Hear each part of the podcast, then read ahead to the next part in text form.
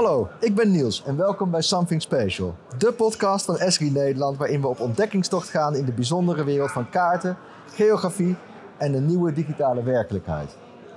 Iedere aflevering vragen we een expert of meerdere experts de hem van het lijf, zodat je op de hoogte bent van de nieuwste ontwikkelingen en trends rondom digitale transformatie en location intelligence. En vandaag hebben we een bijzondere afdeling, aflevering, namelijk vanaf de Esri GIS-conferentie in Rotterdam. En ik zit hier met twee gasten, Yannick en Oliver. Welkom heren. Dankjewel. Dankjewel. Nou, jullie werken voor Albert Heijn en jullie hebben hier zojuist een, eh, een hele mooie keynote gegeven. En we hebben nu de gelegenheid wat verder door te praten. Maar voordat we dat doen, ben ik wel heel nieuwsgierig naar ja, wie zijn jullie en wat doe je? Oliver, kun jij... eh, Zeker. Ik ben een van de managers Analytics bij Albert Heijn.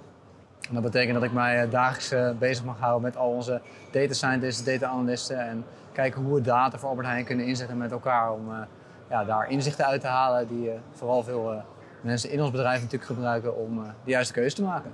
Dus eh, daar zijn we vooral mee bezig. is veel met eh, data en wetenschap eh, bezig. Zeker, en die combinatie, ja, zeker, zeker. Ja. Ja, interessant. En Yannick? Ja, ik eh, ben Yannick Brangers en eh, werk al best wel een behoorlijke tijd bij Albert Heijn.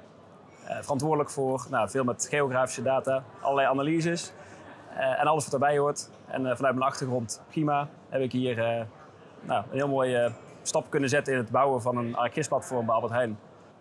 Met Ja, een, ja, een breed gedragen gebruikersgroep inmiddels. Je hebt voor de geo gestudeerd, zeg maar. Voor de geo gestudeerd, ja. ja. ja. Dat is wel fijn, waarschijnlijk de enige podcast waar ik GIMA niet hoef uit te leggen wat het is. Dat, Ja, dat vind ik- vind ik scheelt, wel fijn. Ja, precies. Ja, meestal is het andersom. Ja, voordat we er verder ingaan, eh, we beginnen vaak om, om een beetje te kleuren van wat voor mensen hebben we aan tafel. Met een, eh, een persoonlijke een kaart die tot persoonlijk tot de verbeelding spreekt. Dat noemen we mapsplaining. Eh, Oliver, wat is een kaart die voor jou Ah, bijzonder vond- is? Ja, leuke vraag. Ik vond West-Amerika vond ik toch wel heel fascinerend toen we daardoor aan het rondreizen waren. En vooral Ja. het relief in het landschap en de hoogteverschillen. Als je dan hier kijkt naar Nederland is dat natuurlijk weer een heel ander geval. Dus eh, ik vond dat wel heel mooi. En vooral ook wat je kan zien als je dan een hike naar boven maakt en ja, het landschap weer van boven bekijkt eh, en naar beneden, laat maar zeggen. Wat je dan wel weer opvalt. Dus Ja. eh, dat vind ik, blijf ik fascinerend vinden. En onlangs waren we, afgelopen zomer mochten we naar, naar Canada toe. Ik en mijn vriendin samen. En dat was ook, daar had je hetzelfde effect. Dan zag je die gletsjermeren die enorm aan het bewegen waren. En op het moment dat je een hike van 700, 800 meter naar boven maakte op de dichtstbijzijnde rots. Eh, de Big Beehive trouwens, een dikke, dikke tip voor als je ooit daar, eh, daar komt. Hele, hele mooie hive. En dan kan, kan je dus zien hoe glad en hoe strak dat water ineens is. Terwijl Ja. het zo'n ander, andere kijk op de wereld. Dus, eh, dat Een heel ander perspectief. Zeker. Ja, en wat ik ook altijd wel mooi vind aan het westen van Amerika is gewoon dat je kan daar een, een, een relatief korte rondreis maken en je bent in de woestijn, je bent in de bergen, Zo divers. aan het strand. Enorm divers. Heel Ja. divers landschap, ja. Echt eh, mensen die bedacht hebben in Vegas een, eh, een stad in de woestijn te bouwen. Tot aan eh, mooie kustplekken. En eh, echt van alles eh, kan je er zien. Ja, ja, veel natuur schoon daar. Zeker. En Yannick, heb jij ook een nagedacht over een kaart? Ja, zeker. Eh, Je hebt hem zelfs kunnen zien hier net tijdens de keynote eh, die we hebben gegeven. De skikaart. De skikaart, ja. Ja. Maar ik even nog reageren wat eh Oliver zei. Ehm, ja, wat jij eigenlijk zei, Niels, een relatief korte, korte rondreis. Dat is ook leuk hoe het natuurlijk in Amerika is. Met een relatief korte reis, dat dat nog steeds best wel heel lang kan zijn. Ja, Nou, zo spraken wij eh, nou, een tijd geleden met onze collega's van Alderlezen uit Amerika. En dat blijkt gewoon dat er mensen in één team zitten die eh, acht uur rijden van elkaar zitten. En dat ze dan zeggen, ja, het is maar acht uur rijden. Terwijl, Ja. ja, ik zou me niet voor kunnen stellen dat Oliver in Oostenrijk zit. en dat vinden ze in Amerika prima. ja. Maar mijn kaart was inderdaad in, eh, in Oostenrijk. En in, eh, nou, tijdens mijn laatste wintersport. Ja. Zoals veel mensen waarschijnlijk doen met, eh, nou, met skiën. En ook met eh, ehm, hardlopen bijvoorbeeld. Gewoon je eigen route ja, weergeven, eh, Jezelf bijhouden. tracken, zeg maar. Jezelf tracken. Ja. En ja, dat weergeven op een kaart. En nou, ik heb net bewust geen skikaart gebruikt, maar echt een 3D-visualisatie in de bergen. Ja? Omdat een skikaart, voor de mensen die skiën, die herkennen het waarschijnlijk wel, dat ze niet zo goed zien hoe het nu eigenlijk zit van punt A naar punt B. Ja. Is punt A hoger of lager en hoe ver is het weg? En ja, dat is op een 3D-kaart eh, super te zien. jullie, oh, we hebben het over reizen. En jullie zijn ook op reis op het gebied van geo, hè? En ehm, ja, Oliver, jij vertelde heel mooi, dat, dat, dat maakt mij dan een beetje trots, hè? Dat je- dat je twee jaar geleden hier op de Esri Gistech was, of hier in, in Den Haag was het toen. En dat je daar een soort geïnspireerd bent geraakt over de mogelijkheden. En, en vanaf daar zeg maar, een reis bent gaan. eh, Ja, zeker. Het is wel leuk om daar nog even bij stil te staan. Want ik, had een, ik heb een achtergrond helemaal niet in GIS, meer in, in finance. En eh, drie, vier jaar geleden bij Albert Heijn eh, de stap naar data analytics gemaakt. ja? En na nou, anderhalf, twee jaar kwam GIS eigenlijk op mijn pad. Dus, en ik was daar heel onbekend in. Ja, wat ga je doen als je ergens onbekend bent? Dan wil je natuurlijk inspiratie opdoen hoe andere bedrijven, hoe andere organisaties dat doen. Ja. En wat is er dan mooier op een, hè, een Esri-conferentie eh, om daar eens naartoe te gaan? Bij mij was het dan de, de GIS-tech twee jaar terug. En ja, ik dacht dat het, ik wist niet zo goed wat ik kon verwachten, maar dat het zo'n enorme wereld was waar zoveel mensen enorm gave ideeën hebben. Mhm. En ehm, ook bepaalde toepassingen. Ik herinner me een gesprek wat ik met een, eh, een kleine ondernemer had. En die zei, ja, ik gebruik het voor eh, mijn glazenwassers. Ik zeg, voor je glazenwassers, hoe, hoe zet je dat daar nou weer voor in? Ja. En hij vertelde me, ja, wij stuurden altijd de factuur naar de klant. En ehm, nou, net daarna eh, kreeg ik dan een bericht van, ja, ik, ik heb die, die glazen zijn helemaal niet, eh, niet gewassen. Het is nog steeds vies. Wat bleek nou? Er had een enorme soort zandstorm was, had er tussen het moment van glazen wassen en de factuur gezeten. Dus ja, Ja. ja nu met, eh, met geofencing, ik zorg dat mijn eh glazenwassers die een pan schoonmaken, even een foto maken. Dat is ook weer een vorm van data, hè? de tijd Ja. die natuurlijk eh, vastgelegd wordt. Ja. Nou, dat kan je weer koppelen aan je factuurstroom. En dan denk ik, ah, kijk, voor dit soort toepassingen, en dan, dan gaat het landen. Dus Ja. nou, dat zijn een van de enkele voorbeelden van gesprekken die ik had. En dat kietelt enorm, moet ik zeggen, als je dan denkt, ah, als je je kan voorstellen waarvoor je GIS allemaal kan inzetten en wat het allemaal kan doen. Los van alles, al het mooie wat Esri natuurlijk ook weer op zo'n conferentie laat zien. Nou, wat me kon herinneren ook van die, eh, die keer, je hebt het het Ja. kietelen van mensen, dat je nou, ja, mij ook kietelde. En dat ik best wel een aantal keer heb moeten zeggen met, ja, dit kunnen wij niet. Of eigenlijk beter Nog gezegd, dit kunnen wij nog niet. Juist. En nou ja, als ik dan nu even sta, ehm, voor de oplettende kijker kwam misschien het eerste demo uit onze keynote kwam bekend voor. Nou, niet bekend voor, maar wat we daar lieten zien. Eh, de manier kwam bekend voor. Eh, dat was op basis van een van de dashboards die ze laten zien tijdens de GISTech twee jaar geleden. Ja. Dat vonden we toen prachtig om te zien. En dat was nu eigenlijk pas stap van- één van onze nou, drie demo's. Dat Ja. was... eh, ja, dus dan eh, zijn jullie eigenlijk al best een heel eind gekomen in die tijd. Zeker, Ja, ook zeker. van wel, ja. Eén ding wil ik het even over hebben, dat, dat triggerde me ook in jouw introductie, Oliver. Jij zei je hebt meer een data science achtergrond. En wat ik vaak hoor bij grote organisaties waar data science eh, groot, grote teams zijn en GIS, dat het een soort gescheiden werelden zijn. Zie jij, zeg maar, is het voor jullie makkelijk om dat bij elkaar te krijgen? Of is het met elkaar versmolten? Of? Ja, ja, leuke vraag, want ik vind het ook heel fascinerend. Ik bij ons zitten die dus, de gisser en de, de data scientists zitten op één afdeling. Samen met de data analysten en we hebben ook echt wel verschillende rollen in het datalandschap eh, binnen Mhm. Albert Heijn.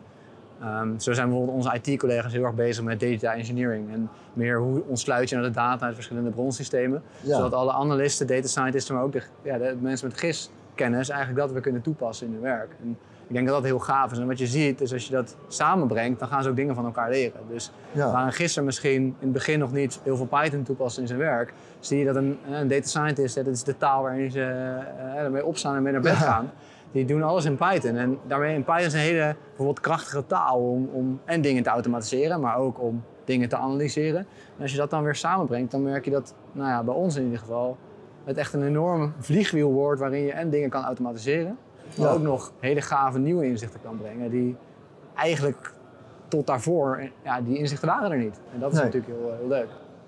En, en Janieke, eh, heb, je, heb jij zeg maar ook vanuit dat perspectief dingen geleerd van jouw collega's als gister? Van, eh, Ja, heel veel. Ik sprak net al over het bouwen van een heel GIS-platform, ArcGIS-platform in ons geval. ja? Ehm, en dat het niet een one size fits all is, maar dat het echt is hoe gebruik je geodata, dat dat voor iedereen op een andere manier is. En traditioneel gezien zal misschien wel een gister denken, ik wil een viewer met een kaartje, ik wil zelf laag aan en uitzetten. Maar voor sommige gebruikers is dat te veel en willen ze alleen maar een, een, een statisch plaatje hebben misschien zelfs wel, of echt maar één laag. ja? En, en voor een data scientist, die wil de data kunnen gebruiken in zijn modellen. En die wil hem eh, nou, verder analyseren. En welke tool of Python package daarvoor gebruikt wordt, zijn ze helemaal vrij in binnen Albert Heijn. Ehm, de data is gestandaardiseerd. En hoe je daar, ja, welke Python package je daarvoor gebruikt, mag je zelf weten. ja. En, en ook wat we zien in de gebruikersgroep, vooral de analisten, dat ze dan niet willen weten, of niet de data zelf gaan bewerken, maar dat ze al de data voorbewerkt gebruiken. Dus bijvoorbeeld wat gebeurt er eh, in de winkel of eh, in een omgeving van een winkel, hoe ziet dat eruit. Niemand gaat dat zelf bepalen, die is beschikbaar en die kan een analist gebruiken. Ja. Als je, als je nou kijkt naar GIS als, als, een, eh, als een toolset of een toolbox die je kunt gebruiken, en dan zeggen wij van Esri vaak van ja, dat, dat helpt om een geografische benadering te doen, waarbij je data kunt inwinnen vanuit het veld, transparant kunt visualiseren, analyses en modellen kunt doen, helpen in besluitvormingsprocessen en zo naar actie komen. Wat, wat is nou voor jullie, de, waar zit de grootste toegevoegde waarde nu, nu jullie zo- zo'n 2,5 jaar actief op pad zijn? eh? Ja, Het ligt een beetje, ik toevoegen- wil zeggen voor ons of voor het bedrijf. Misschien Ja, de daar, toegevoegde eh, waarde ligt denk ik vooral ehm, zeker de volgende stappen in ja, de echte analyses. Ja? Eigenlijk heel even terug twee jaar geleden, wat daar de toegevoegde waarde is. Je, je noemde net het stukje data inwinnen in het veld. Ja? Daar zullen mensen misschien bij een supermarkt niet meteen aan denken. Maar ook een supermarkt heeft mensen in het veld om van alles te weten over een locatie. Ja. En dat was vroeger, noem ik het even, en dat is best wel recent, eh, was dat gewoon ja, veel handwerk. En ja, ook gewoon nog werk op kantoor de volgende dag om je data te verwerken. Ja, dus Nu dat je ergens een telefoontje. doet en dat je dan je papieren mee naar kantoor neemt en dan Juist, ja. daarna acties gaat uitzetten. Ja, Ja. en misschien nog langer geleden wel dat ze ook echt een kaartje printen voordat ze het veld ingingen. Nou, dat Ja. is gelukkig al een tijd niet meer. Maar ook het verwerken van data gebeurt nu gewoon op de telefoon ter plekke. En dat is heel, heel erg krachtig. Ja, en ik denk ook dat dat, dat, dat de traditionele, weet je wel, een vastgoed en, en dat soort afdelingen kan je voorstellen dat die traditioneel veel gist gebruiken. Ja. Ik denk dat wij ook twee jaar geleden zijn gaan kijken, hè, maar zeker na mijn inspiratie hier in de, die gistech. Van ja, er zijn zoveel delen van ons bedrijf die hier zoveel meer uit kunnen halen als wij dit goed voor ze neerzetten. Ehm, Ja. En dan kom je met heel veel, ja, het menselijke aspect ook wel in aanraking. Dus je kan natuurlijk als gisser enorm technisch zijn en supergoed weten hoe je hè, een, iets op een kaart moet zetten. En, maar op het moment dat je ineens met mensen uit hè, de rest van het bedrijf eh, gaat praten, dus natuurlijk, je bent gewoon onderdeel van een veel groter bedrijf. En zoals Ja. Janiek net al heel, heel mooi zei, ja, niet elke kaart of elke tool werkt voor iemand hetzelfde. En, Ja. ehm, weet je, er zijn bepaalde, en dat zal je, als je om je heen kijkt, bepaalde eh, openbare apps. Denk aan een eh, aan Funda. We hebben Ja. nooit les gekregen in hoe werkt Funda. Nee. Maar iedereen snapt hoe Funda werkt. Ja. Ja, dat hoeft niemand uit te leggen. En zo zijn wij ook al, leren wij nog steeds elke dag van ja, sommige gebruikers die zijn iets minder geavanceerd in het gebruik van tooling. Of hè, je kan voorstellen, operationele managers, ja, die zijn gewoon dagdagelijks grote teams aan het aansturen. En die zijn helemaal niet gewend om eh, tools te gebruiken of om op dingen te klikken. En Nee. Ja. Ik denk, denk in dit gesprek met gebruikers dat daar heel erg belangrijk is dat je elkaar in de waarde laat. En niet de een is beter dan de ander, maar je werkt samen, hebt verschillende expertises. Ja. Eh, en wat we daar ook wel merkten, het kwam ook voorbij in onze keynote, dat nou ja, wij dachten als we stappen verder zouden zetten dat we het werk, en eigenlijk belangrijker de, de waarde die ze uit hun werk halen, weghalen bij bepaalde mensen die onze tools gebruiken. Eigenlijk door te automatiseren dat je eigenlijk banen overbodig Ja, maakt. Alleen- mensen het gevoel hebben dat je aan de stoelpoot zit. Ja, te terwijl eigenlijk Precies. wat we, wat we voorkwamen was dat zij, hè, we hadden een tool neergezet, stel ze gaan dat exporteren, waarom is dat exporteren? Om vervolgens weer te gaan analyseren of in eigen tooling. Terwijl, En, en het bleek dus dat mensen eigenlijk heel blij waren dat ze het werk waar ze niet goed in zijn of niet leuk vinden of Ja. wat dan ook, waar ze de tools niet voor hebben, dat dat gewoon voor ze gedaan is en dat ze alleen maar kunnen doen waar zij zelf ja, plezier uit halen en goed in zijn. En hoe pak je dat dan aan? Als je zo'n, eh, st- stel je gaat voor een bepaalde afdeling iets maken, ga je dan, eh, nemen jullie het initiatief of komen ze naar je toe? Dus denk ik een beetje tweeledig. Zeker. Misschien wel eerst leuk om te noemen dat wij, en ook daar zijn we nog echt wel lerende in, is dat we proberen tools te bouwen voor een doel en minder tools te bouwen voor een bepaald team. Oké, ja. Eh, nou ja, je kunt je voorstellen dat er binnen Albert Heijn verschillende teams zijn die dezelfde behoefte hebben aan data.